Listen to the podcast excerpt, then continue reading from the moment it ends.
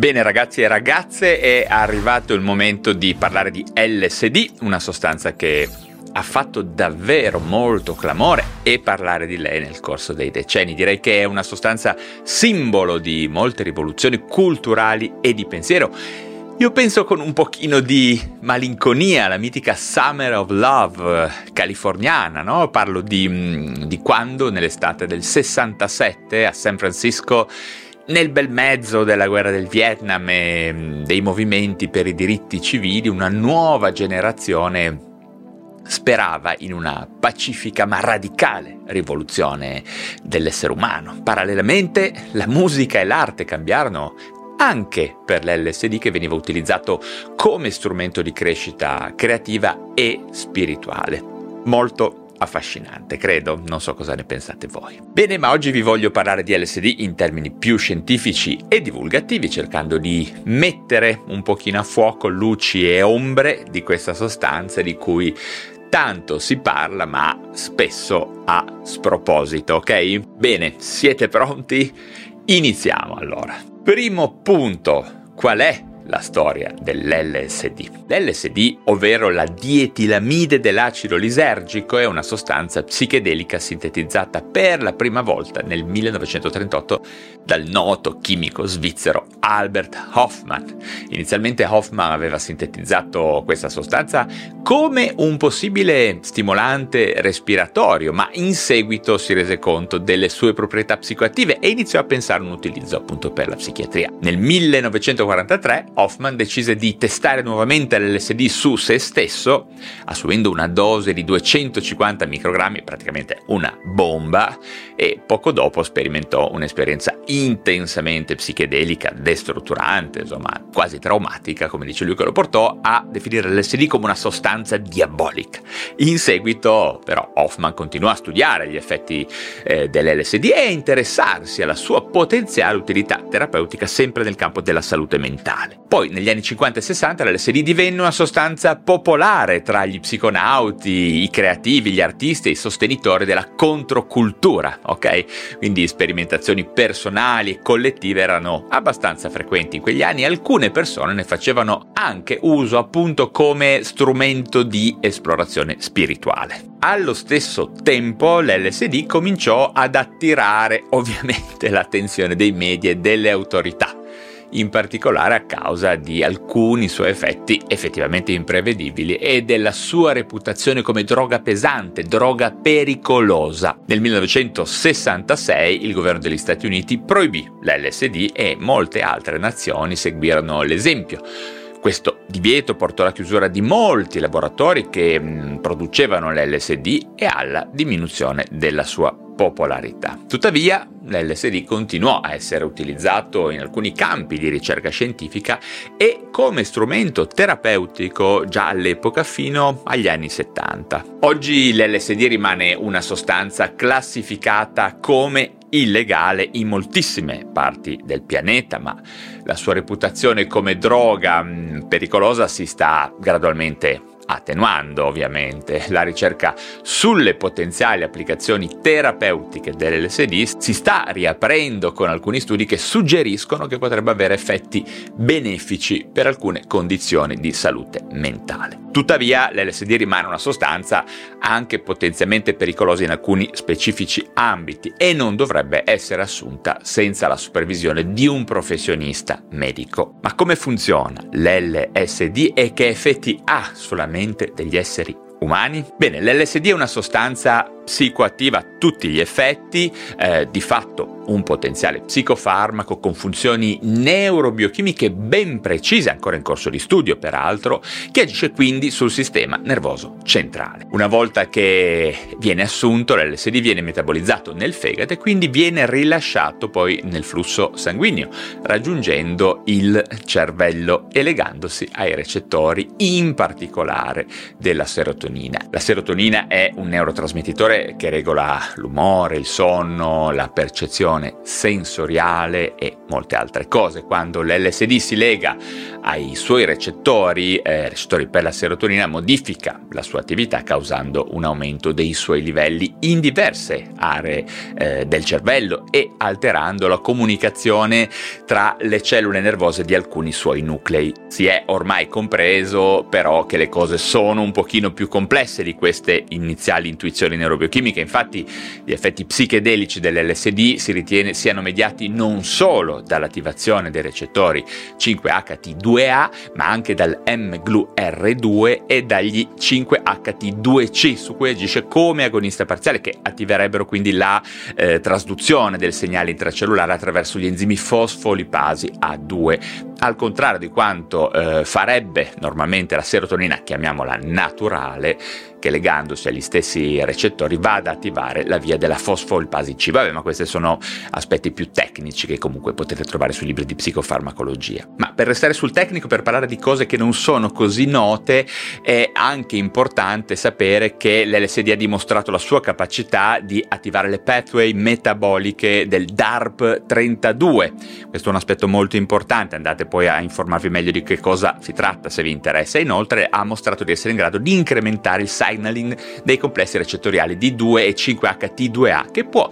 contribuire per l'appunto ai suoi potenziali effetti propsicotici. Questa è un po' la spiegazione neurobiochimica ovviamente sempre in presenza di una predisposizione dell'utilizzatore. In ogni caso, tutta questa tempesta neurobiochimica porta a cambiamenti importanti eh, nella percezione sensoriale, nelle emozioni, nei pensieri e nella esperienza di sé soprattutto. Gli effetti dell'LSD sulla mente possono variare considerevolmente a seconda del dosaggio, dell'ambiente in cui lo si usa, delle esperienze pregresse, dell'individuo e diciamo di altri fattori personali, come ad esempio molto importante la presenza di un nucleo psicotico, magari non ancora manifestato, solo parzialmente manifestato.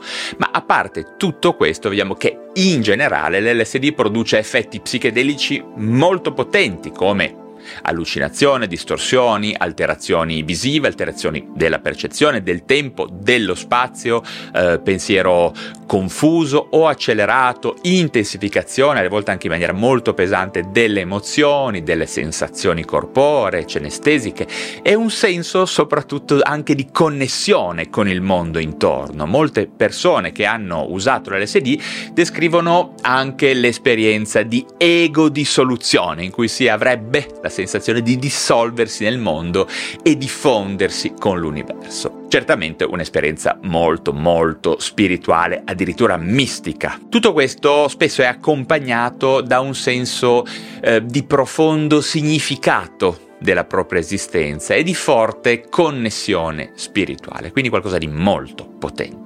E infine l'LSD può anche avere effetti sul corpo direttamente di chi lo utilizza come aumento della frequenza cardiaca, alle volte molto intensa, aumento della pressione sanguigna che qui molto intensa in persone predisposte, e poi altre cose neurologiche come dilatazione della pupilla, sudorazione alle volte anche molto intensa. Questi effetti certamente come sempre possono variare a seconda del dosaggio e della sensibilità individuale. Comunque anche questi possono essere effetti potenzialmente pericolosi. In estrema sintesi l'LSD agisce sul cervello cervello, sul corpo e sulla mente umana attraverso la modifica dei livelli di serotonina in primo luogo e di molte vie neurobiochimiche secondarie diciamo di conseguenza trasversalmente dando origine alla creazione di esperienze psichedeliche. Bene, a questo punto la domanda è quali possono essere i possibili effetti terapeutici dell'LSD? Allora, iniziamo con il dire che la dietilamide dell'acido lisergico è una sostanza psichedelica che può produrre una vasta gamma di effetti sull'esperienza eh, soggettiva, sull'esperienza mentale dell'individuo e sulle caratteristiche della persona in relazione anche all'ambiente e al contesto, al setting in cui la si usa, ok? In particolare mi sto riferendo al famoso triangolo di Zimberg per capire meglio questo concetto. E io ne ho già parlato, poi vi indico il video da qualche parte. Senza dubbio l'LSD è stato originariamente tutto sommato sviluppato come farmaco psichiatrico, ma poi appunto è stato vietato alla fine degli anni 60 sotto il governo Nixon a causa dei suoi effetti allucinogeni e della sua capacità indubbia di produrre esperienze psichedeliche, spirituali e mistiche diremmo. Erano state diffuse tante fake news, ad esempio quella che con l'LSD la gente si buttava giù dai palazzi perché pensava di volare, sì, Forse è successo, può essere successo, ma la gente si butta giù dai palazzi anche per mille altre ragioni e in particolare si affetti da depressione, quindi questa correlazione non è mai stata dimostrata. In realtà, beh, Diciamo che chi ha demonizzato l'LSD durante il governo Nixon, non so bene quale eh, gruppo di lavoro si sia cimentato in questo, ha comunque realmente utilizzato un criterio più ideologico che concretamente neuropsicofarmacologico e clinico. Questo va detto molto chiaramente. In ogni caso vedremo dopo che, come ogni sostanza psicoattiva, ci sono e come gli effetti collaterali, per cui il suo utilizzo a scopo ludico, a mio parere, andrebbe assolutamente escluso. Ma io sono contrario in realtà a ogni sostanza stupefacente psicoattiva, a meno che non si sappia che cosa sta utilizzando per un fine specifico e con studi adeguati a supporto. Ma come anche dico sempre, io non sono vostro padre, quindi al di là di questa premessa, negli ultimi anni la ricerca sull'LSD come strumento terapeutico è stata portata avanti con entusiasmo, sebbene a rilento, e alcuni studi hanno suggerito che l'LSD effettivamente potrebbe avere effetti positivi su alcune condizioni psicologiche come la depressione grave, l'ansia, il disturbo da stress post-traumatico, il cosiddetto PTSD e alcune altre condizioni psichiatriche. Gli effetti terapeutici dell'LSD sembrano essere correlati alla sua capacità di alterare la percezione dell'individuo e del suo pensiero, di fornire una prospettiva diversa sui problemi che vengono affrontati dalle persone, quindi una sorta di apertura e di inclusione di possibili soluzioni alternative. In particolare, una volta che si viene guidati attraverso l'esperienza con LSD da un terapeuta competente, eh, sembra che ci sia la possibilità di promuovere la connessione tra diverse aree del cervello e facilitare la comunicazione tra diversi circuiti neuronali. In sintesi estrema, perché il discorso è molto complesso, gli effetti terapeutici dell'LSD sono ancora oggetto di studio e sono necessarie ulteriori ricerche per comprendere appieno i suoi meccanismi d'azione e eh, i potenziali benefici terapeutici. Certo è che l'LSD andrebbe utilizzato, in ogni caso, in un contesto sia neurobiochimico ma anche psicoterapeutico. Sarebbe una sorta di potenziamento dell'attività della psicoterapia, come era un pochino impostato il discorso all'inizio negli anni 60 e 70. L'LSD certamente non dovrebbe essere usato senza la supervisione di un medico esperto in un contesto terapeutico, lo voglio ripetere, molto appropriato e il più rigido possibile, il più scientifico possibile. Ed ecco alla fine un'ultima importante domanda, quali possono essere gli effetti collaterali e le conseguenze pericolose dell'utilizzo dell'LSD? Allora, questa sostanza, come ogni altra sostanza psicoattiva, ha degli effetti collaterali, questo è chiaro, in particolare